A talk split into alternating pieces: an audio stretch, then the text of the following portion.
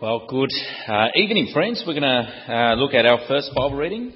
Our first one tonight is from uh, Philippians chapter 4, uh, verses 1 to 7. So in the Pew Bibles, that's on page 1140. Therefore, my brothers, you whom I love and long for, my joy and my crown, that is how you should stand firm in the Lord, dear friends. I plead with Euodia and I plead with Syntyche to agree with each other in the Lord. Yes, and I ask you, loyal yokefellow, help these women who have contended at my side in the cause of the gospel, along with Clement and the rest of my fellow workers whose names are in the book of life. Rejoice in the Lord always. I'll say it again. Rejoice. Let your gentleness be evident to all. The Lord is near. Do not be anxious about anything, but in everything, by prayer and petition, with thanksgiving, present your requests to God. And the peace of God, which transcends all understanding, will guard your hearts and your mind in Christ Jesus. That's our first reading. The second reading tonight is from Matthew chapter 6, verses 25 to 34. Actually, I haven't got a Pew Bible with me to know what number it's on. Um, it's headed Do Not Worry.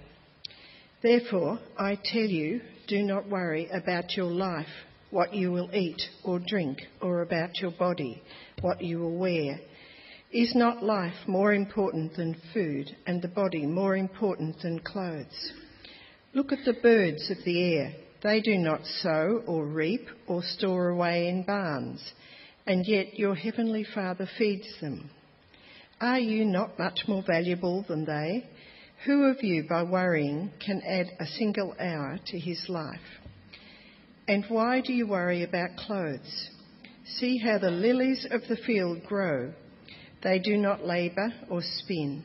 Yet I tell you that even that not even Solomon in all his splendour was dressed like one of these. If that is how God clothes the grass of the field, which is here today and tomorrow is thrown into the fire, will He not much more clothe you? O you of little faith! So do not worry, saying, What shall we eat? Or what shall we drink? Or what shall we wear? For the pagans run after all these things, and your heavenly Father knows that you need them. But seek first his kingdom and his righteousness, and all these things will be given to you as well. Therefore, do not worry about tomorrow, for tomorrow will worry about itself. Each day has enough trouble of its own. This is the word of the Lord. All right, friends. Well, tonight we're going to look at this um, this topic, as has already been explained on worry. Well, let me begin by asking the question. You got your outlines as well, perhaps. Uh, there are outlines available. What's your biggest worry or anxiety in life? What's the thing that you dread the most in your life? When you get up in the morning, perhaps, what's the biggest worry you have? Or perhaps when you get back, go to bed, Uh, do you carry your worries to bed and you can't sleep and you're struggling through the whole night and wondering, well, what's going to become of this in my life?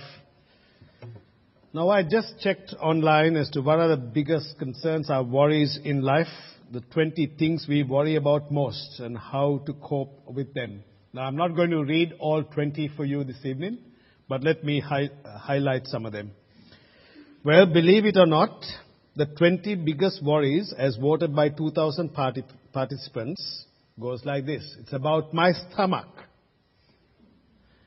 Am I being overweight? That's a big worry for some people. Getting old in general, a worry. Others are worried about their savings and their financial future. Another worry for people is about their overall fitness. Are they really fit? Others about their low energy levels in life. Others get worried about their credit card debt, paying rent, paying your mortgage, about your job security. People worry about their diet. Hmm. Others worry about keeping the house clean. Well, any anybody worry about that? No? All right. Okay, I see one hand going up, Tim. That's good. Okay, he, I'm sure his bedroom must be very nice, pick and span. Okay. Well, others are worried about a new job. Others about wrinkling, get, getting wrinkles, sorry, or aging. Right? Are you getting wrinkles around your face? A worry. Worry about your physique, meeting our work targets, about our partners, future partners. Well, whatever it might be, we get worried about life, don't we? Worried about exams. How will I do it? Will I do well with my exams? And as we go through life, uh, we can become anxious about many things in life. I'm sure all of us worry about things in our lives, right? Is that, I mean, unless you're superhuman, I don't know, but I'm sure we worry about things in life. Right? And as we go through life, we become anxious. Sometimes we get worried over small things as well. And so the question for us is, how do we cope with worry? Now, someone has said that uh, said this about worry. Worry is something like this. It's, you see that? It's a rocking chair. Worry is like a rocking chair. It's always in motion, but it never gets you anywhere. I thought that's a pretty good uh, illustration, right? It's like a rocking chair. It's always in motion, but never gets you anywhere. So why do we struggle with it? And what good does it do? So the question is, do we worry a lot or should we stress less? Well, our world, friends, is paralyzed, I think, by fear and worry. We live in a world that is so stressed out that there is so much medication today to bring your stress levels down, right? And the, the, advertising industry is pushing it hard to take this tablet and that tablet so that your stress levels will come down and you'll be able to cope well with life. And we would think about living in Australia. What are some of the things that we need to worry about in this country? I mean, we've got everything around us, essentially, aren't we? I mean, we are so blessed in this land, and yet it seems that we get worried about lots of things in this country. In his, uh, in his book, uh, which is titled How to Win Over Worry, uh, Edmund uh, Haggai, he, he says this, died of worry could be written factually on many tombstones. right? I hope it will not be written on our tombstones, died of stress or died of worry. Right?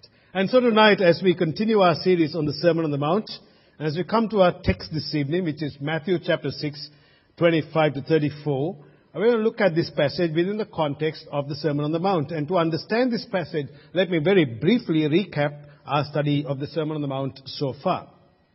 We see that the power of the gospel in saving and changing life in the first section of the, of the Sermon on the Mount called the Beatitudes. And then we have the call of the gospel to our, of, uh, for our ministry for Christ in this world by being both the salt and light in this world. This is the second section. And we are today in the third section where Jesus tells us how the law of God works with the gospel and what it means to love God with all your heart, soul, and mind, and your neighbor as yourself. And he does this by showing us how we should live in this world. He speaks about things like relationships. He says, he talks about the sanctity of life. Do not murder. He talks about do not committing adultery, that is sex within marriage. Deals with the topic of divorce.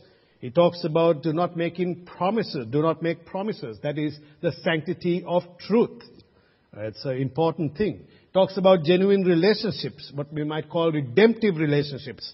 And he wants our righteousness to exceed that of the Pharisees and righteous living. And Ian Jones uh, uh, spoke about that uh, a few weeks ago on righteous living and what that means for us. And so I must say this tonight. That is that I must mention that this is not what you do to become a Christian. Jesus is talking to those who have been blessed, those who have been saved, and those who understand what it means to follow Christ. And so, a challenge for us is how do we live this Sermon on the Mount? And within this context here, Jesus talks about hypocrisy. He says, first, don't do mercy ministry to, give, to be noticed by others so that you're drawing attention to yourself so that everyone will say, oh, what a good person you are. You've given so much for this organization, that organization. You're doing a good work. Second, Don't do your prayers to show everyone else that you're such a prayerful person. You, you don't see any pillars uh, and you, you kind of walk into the wall because you're in such a prayer mood and everyone else sees that and think, "Wow, man, that person is so prayerful. I can't get close to him or her. Thirdly, don't do fasting. That is, if you're fasting, don't go around saying to everyone else, well, I've been fasting today. I just see it on my face. It's a terrible thing. So, you see what I'm saying? It's drawing attention to ourselves. So Jesus deals with mercy, deals with prayer, deals with, past, with, with fasting. And as we look at our text tonight, which is Matthew chapter 6, as I've already said, Jesus is teaching us to trust God to provide for us, and he deals with the subject of worry. Right? And so we have this in our passage here, three therefores, if you look carefully in the passage. Right? There's a therefore that comes in, in verse 25, there's a therefore that comes in verse 31, and there's a therefore that comes in verse 34. And uh, so let's look at this first section, this first one of this therefore. With the first therefore, which is in verse 25, we are immediately connected straight away with what has been said in verse 24 and the previous section. And what does verse 24 read? It reads this.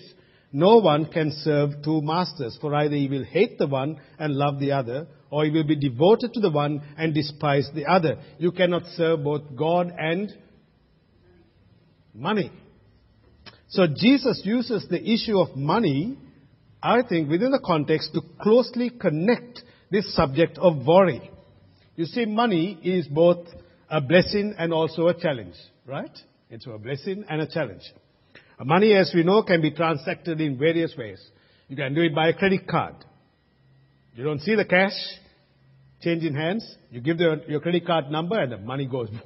That's it. And you get the bill, and uh, you get the bank statement later on. Say, wow, man, my credit card. Did I pay that? I didn't see the dollars pass in my hands. They went through your card. right? And very soon you see the bills that comes in, the interest rates and everything else. It might, we might do cash transactions. It's quite interesting now when we do work, when you have to pay people uh, who do work for you, they might say, oh, you pay me in cash. I don't know what about GST. What do you do with that?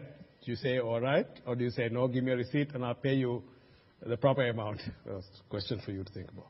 We might do checks. We might do bank transfers. Whatever it is, it's still money. Now there is nothing wrong with money. We need money to live, right? Uh, yeah, uh, you're not sure. Okay. we need money to live. You, next time, if you're not really sure, you just go to the supermarket and buy your stuff and say, well, see you later. you might be in trouble. Yeah? We need money to live. There is nothing wrong in having money. There is nothing wrong. I must say this very clearly. There is nothing wrong in being wealthy. It is not a sin to be rich. Right? It is not a sin to have a nice property or to drive any car that you wish to drive. If you want to drive a Maserati, that's up to you. Right? It is a matter between you and the Lord. It's not a matter for me to judge you what you do with your money. I want to make this very clear. The gospel has set us free, and we must be careful not to judge other Christians by what they own, or for example, the car they drive. I was speaking to a minister friend a few months ago, and he had bought a new car. And the car was parked in the minister's car park. And a lady came up to her and uh, came up to him and said, "Oh, I see that you bought a new car." And he turned around and said, "Yes, because I tithe, the Lord has blessed me, and so I bought the car." Very oh, anyway, that's not maybe not the ideal response, but anyway, that was his response. Okay.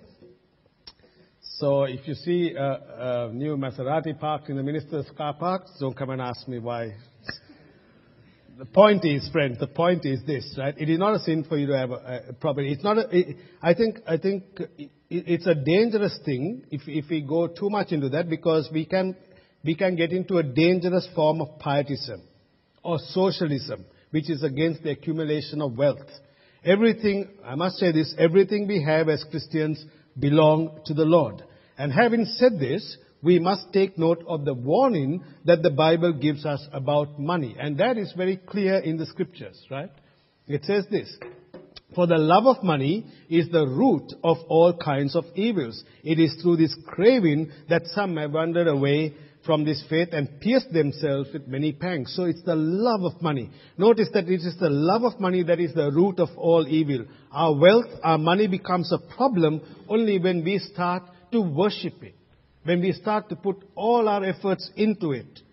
And if our money is our God, then we might feel completely worthless until we get it. And you'll be living the rest of your life worrying all the time as to how I'm going to make more money and more money and more and more and more. And it becomes a problem only when we are so driven by it that we lose sight of investing our lives as Christians in this world. It's a balanced lifestyle, isn't it? And so Timothy says this As for the rich in this present age, charge them not to be haughty, nor to set their hopes on the uncertainty of riches, but on God who richly provides us with everything to enjoy. Do you believe that? That God provides us richly with everything to enjoy. Our God is a good God. He gives good gifts to His people. And we need to be generous with those gifts that God has given us. No wonder Jesus says, my dear friends, that you cannot serve both God and money. Because if your money becomes your God, then you've set God aside. And so we have a choice. We have, an al- we have two alternatives that's set before us God or money. And so if we only live for money, then we have lost the, the, the, the point, haven't we? And so in Matthew chapter 6 and verse 25, this, the, the text says, Therefore I tell you, do not be anxious about your life, what you will eat or what you will drink, nor about your body, what you will put on. Is not life more than body? Um, sorry, more than food, and the body more than clothing. Now see, the, the, the, the original word that is used here is the word translated anxious or worry. And it may also refer to genuine concerns or cares. It has a combination of two words, which means it's a combination of the mind and, a, and, a, and a, a division of the mind. It means kind of a divided mind. It means an unsettled mind. It means an anxious mind, a worried mind, an uneasy mind, a troubled mind. And one cannot live life like that always, can you? Because worry, if not, if not handled properly, can emotionally and psychologically cripple a person. It can cripple you. Therefore, Jesus says, I tell you, do not be anxious about your life, about food, what you will eat, about what you will drink, your body, clothing. Now, when I was preparing this text, I asked myself the question, what is Jesus driving here? What is he actually saying? Is he saying that we should not care about our lives, about our bodies, what we eat, drink, or wear? Hold that thought for a moment, okay? Is he saying that? Surely he is not saying that we ought not to give thought to the proper care of our bodies and how we live. Life is precious. It is a gift from God. Agreed? Your life is precious. It's a gift from God. And therefore, food and drink are basic necessities for life. You guys, some of you guys went on camp. Did you eat? I, I, I heard that you had a, you ate quite well, right? I mean, I missed out on that, right? I'm sure you ate well. I'm sure the cooks in the kitchen did worked hard and gave you guys good food, so you can do the what the, big race, what the amazing race, and do all those kind of things because you had food to keep you going, right? And you ate well. You put on a few kilos after the camp. No doubt about that. No, anyway. Right? Uh, so our, our bodies, God has made us this way. We need food. We need drink to sustain our bodies. Without food and drink, we will die. Jesus is not saying to neglect our bodies. Of course not. Jesus taught the disciples how to pray in the prayer that is known as the Lord's Prayer, which we've covered already as part of this Sermon on the Mount. In the Lord's Prayer, one of the petitions of the prayer is, what is it? Give us our daily bread. Why? Because we've got to live. Right? We've got to have food. This is a reference for food. And think for a moment, my dear friends, about, about food. No, no, I mean, we live in the most vibrant cities of the world, Melbourne, the great city of Melbourne. It is a city filled, absolutely filled with restaurants, and that's really great. Now, some of you know that I enjoy cooking. I find it very relaxing. I do actually. It takes my mind to other things. And so I enjoy cooking. For example, when I plan to cook dinner, I plan the menu in the morning. Uh, much to the amazement of my lovely wife, Rose. She thinks, Chris, you're thinking about food and planning in the morning for a night meal. Well, I plan on what I want to cook, and I have the things ready, and I usually have all my ingredients in place so that I know what I'm cooking, how I'm cooking this thing, and what's going to be like after we cook it. So, I think about what meat I'm going to use. Now, let me not get too carried away about food here. The point is this there is nothing wrong with food. We have to live, right? So, that's the first thing. Clothes. Now we need clothes to put on our bodies. Therefore, it is only logical that we give thought about food and clothing because they are the essentials of to life. So Jesus is not asking us to stop working for a living. He is not saying that we should not make any provisions for the future. We need to give thought about our financial planning to save, etc., etc. But we need to also be mindful of providing for our families. In 1, 1 Timothy chapter 5 and verse 8 it says this, If anyone does not provide food for his relatives and especially for members of his household, what's it? He has denied his faith and is worse than an unbeliever. So with life comes responsibilities. Therefore, I tell you, do not be anxious about your life, what you will eat, what you will drink, nor your body and what you will put on. Is not life more than food and the body more than clothing? The answer is obvious. Life is more important than food and clothing. And so to make the point, Jesus gives us three examples. In Matthew chapter 6, 26 to 30, you can see that. He gives the example of birds, flowers, and grass. Now we have a little bird bath thing in the backyard of our house and sometimes there's water in it. We're not very careful. We need to put more water there. And it's wonderful to see the birds coming there and having a sip of their water. And it's so fascinating to see these guys. They come, they're carefree, take their water, and off they go. Right? And if Toby is there, it's a big problem for the birds. The point is, look at the birds. That's what, what Jesus is saying. They don't sow, they don't harvest anything, they don't plow the field, they don't plant seeds, they are not farmers. They simply come down, take the seeds that man has provided for them, and off they go. And the birds, as far as we know, don't go starving, as far as we know. And God provides for them. And yet your heavenly Father feeds them. That's the point. And then, are you not of more value than they? The answer is clear. Of course, we are of more value uh, than the birds, and God cares for the birds, and He cares for us. Certainly, He cares for them. We are of more value. That is very clear. And then, as we look at the text also, it says, And which of you, being anxious, can add a single hour to his span of life?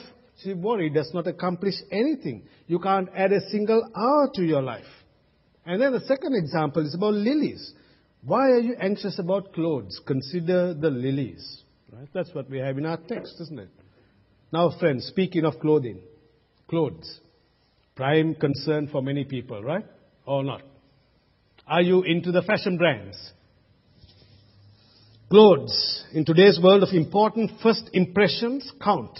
Appearance can be either, can either, perhaps people have the perception, can either make a person or break a person. For those who want only the best, however, here is a list of the 10 top most expensive clothing brands of 2013. I'm not going to read all the descriptions of it. I don't even know some of these brands because I don't buy them.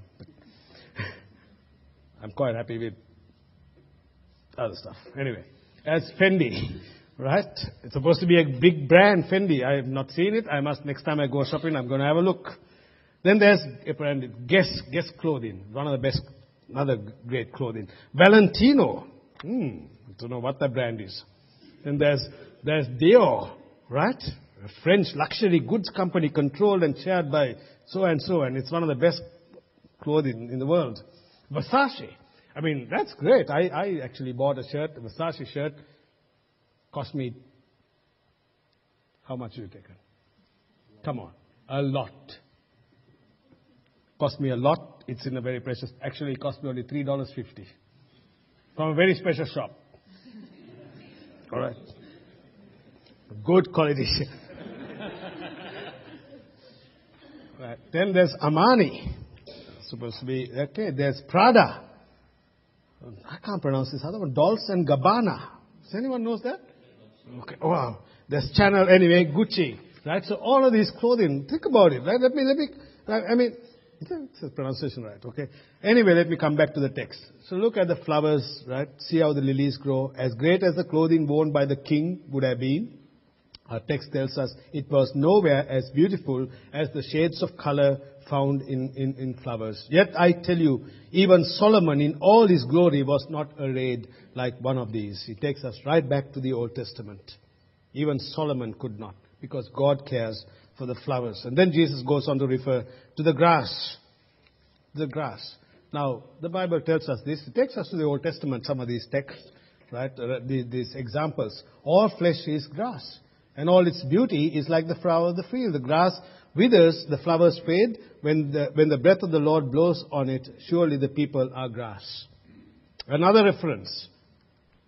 For, as for man, his days are like grass. The fact is that God cares for the grass. And by using flowers and grass as examples, Jesus takes us back into the Old Testament and makes the point that life is short, life is feeble, life is just like the flowers and the grass. It withers and it's gone. So the question, but if God so clothes the grass of the field, which today is alive and tomorrow, verse 30, is thrown into the oven, will he not much more clothe you, O you of little faith? The point is, will not God then take care of you? What do you think? Hey? What do you think? If He can provide, look after the birds. Do you enjoy listening to the birds chirping in the morning? Tell me, yes, please. I'm sure you do, right? If you go down to a park, I generally enjoy listening to the birds. It's fantastic. If He can provide for the flowers, great. Keeps the grass, that's our God.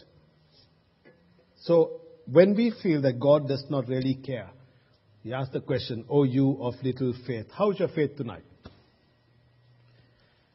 Little or is it strong? right? Faith not in ourselves, but in the God who made the birds, made the flowers, made the grass, who is able to care for them, is able to care for us. Let it be a reminder to us of God's care for them and a greater care for us. If God can take care of them, will He not take care of us? And then as we move on in the passage here, we say this in the text here. Therefore, do not be anxious saying, what shall we eat? What shall we drink? What shall we wear? For the Gentiles seek after these, all these, and your heavenly Father knows that you need them. He forbids us to chase after these things.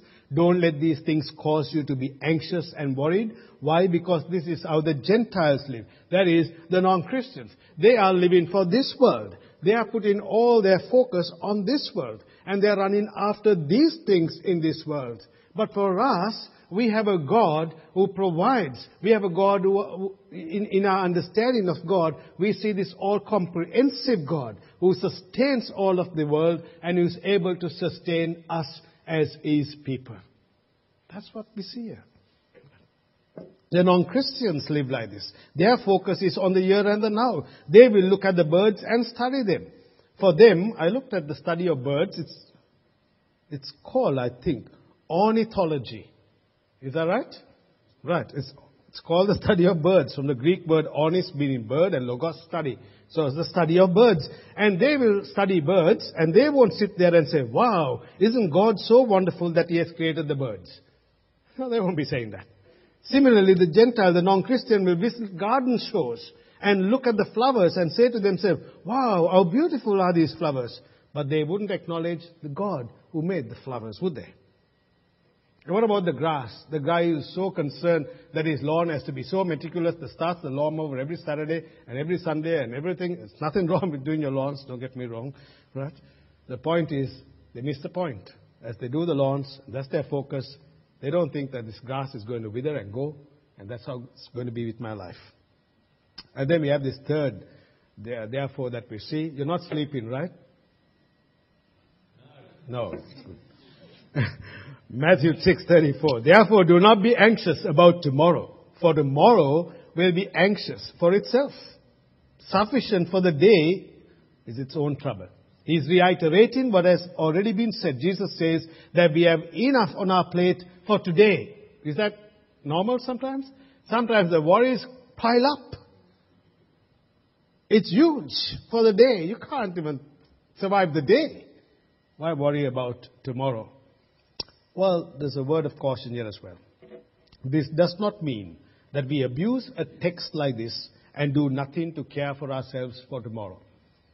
Jesus is not saying that we live a carefree life, and so, for example, you don't have to study for an upcoming exam because who cares about tomorrow?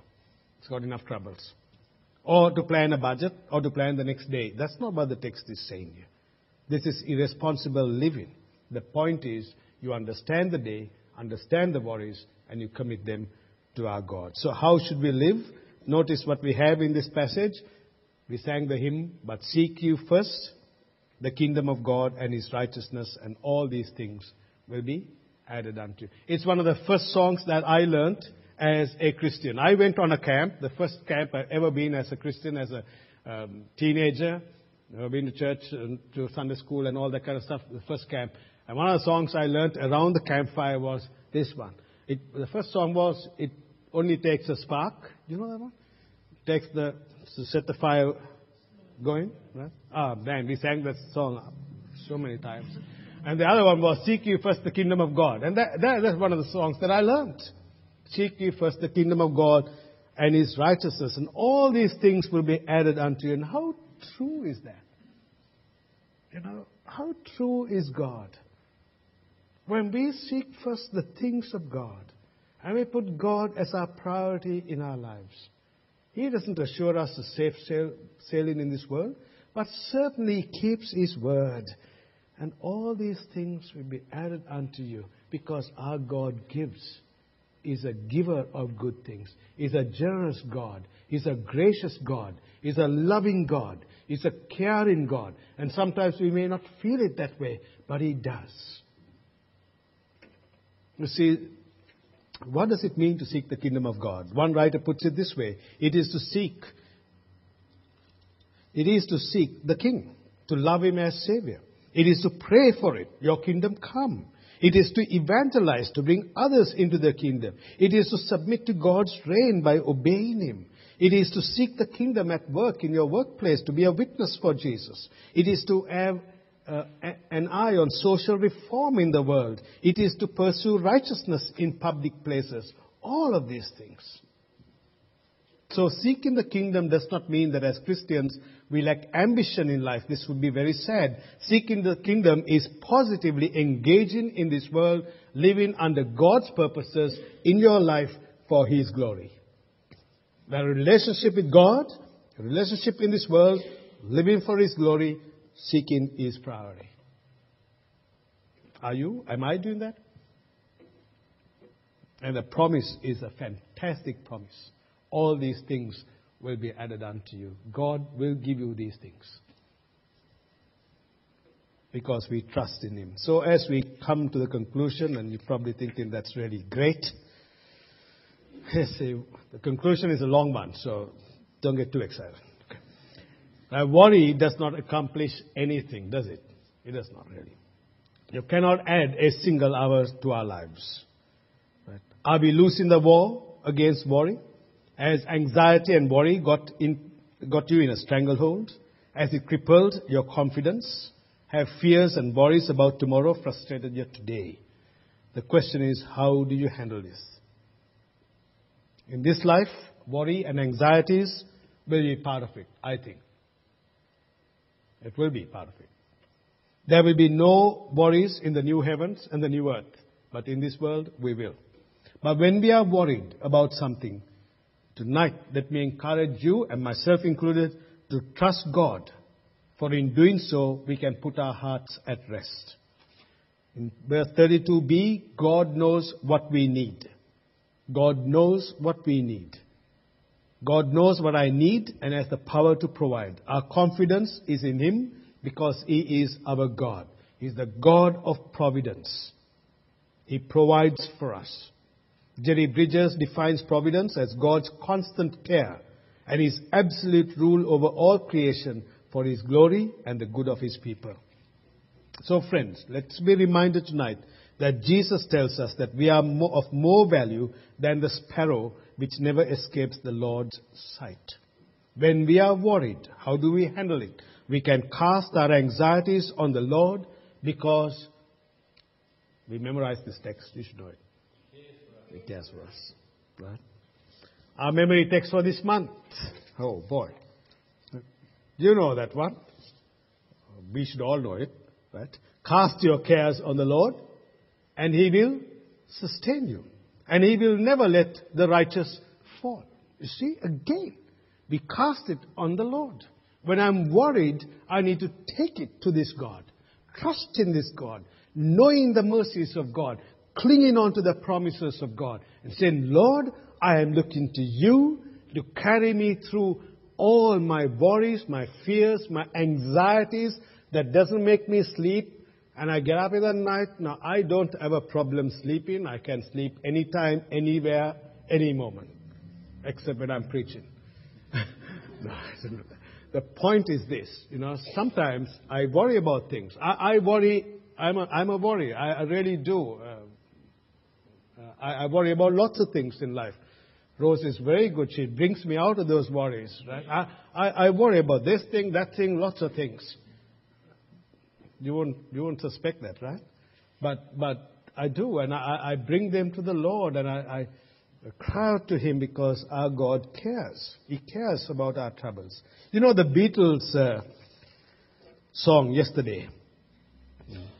Yesterday, all my troubles seemed so far away. Now it looks as though they are here to stay. Oh, I believe in yesterday, suddenly. Anyway, that's fine. see, cast, I think it's not too bad anyway. You see, cast, casting, see, casting our cares on God is the opposite of believing in yesterday. That is the solution of the world. It is no solution at all, friends. But if you're a Christian tonight, if you, if you and I have humbled ourselves before our God, then we can take comfort that we can cast our anxieties upon this God, believing in the God who holds both the present and the future in his hands. Philippians 4, the wonderful text. In everything by prayer and petition, with thanksgiving, present your request to God, and the peace of God that passeth all understanding is yours.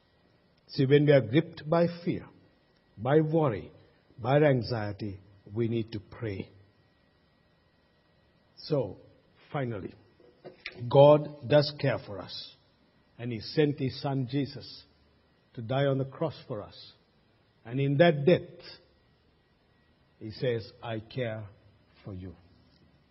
In that moment when Christ hung on the cross and was crucified, God's love has come in all His grace and says, I care so much for you that I sent my Son to die for you on the cross so that you might know me. And what a blessing that is.